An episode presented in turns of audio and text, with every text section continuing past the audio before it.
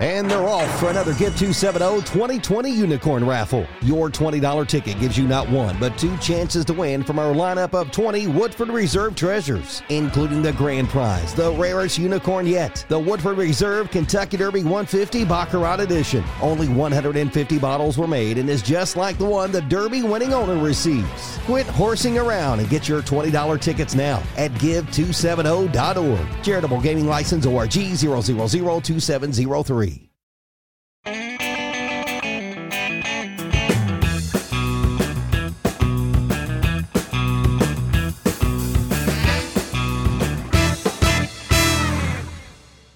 For this week's Whiskey Quickie, we're looking at Weller Full Proof. Now, with anything Weller comes a big craze because this is coming from the wheated line from Buffalo Trace.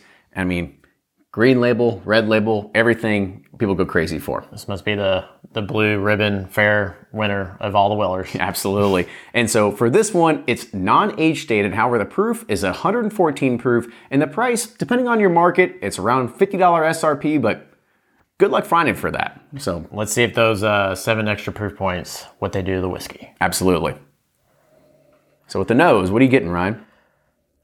Man, I just had one of these the other day, but it smells like a a dump cake, which is like pineapple, cherry, kind of syrupy, um, Dump with a little cookie crumbles on it. Is, it, is this another like Bardstown thing, a dump cake? Maybe Bardstown, Dulles County, somewhere around there. Yeah, I was about to say, because that's a new one for me. So what about the taste? What do you think with it?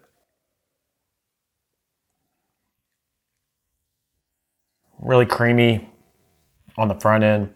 I get some a little bit cherry cordial, a little bit of that. Yep, typical Weller notes.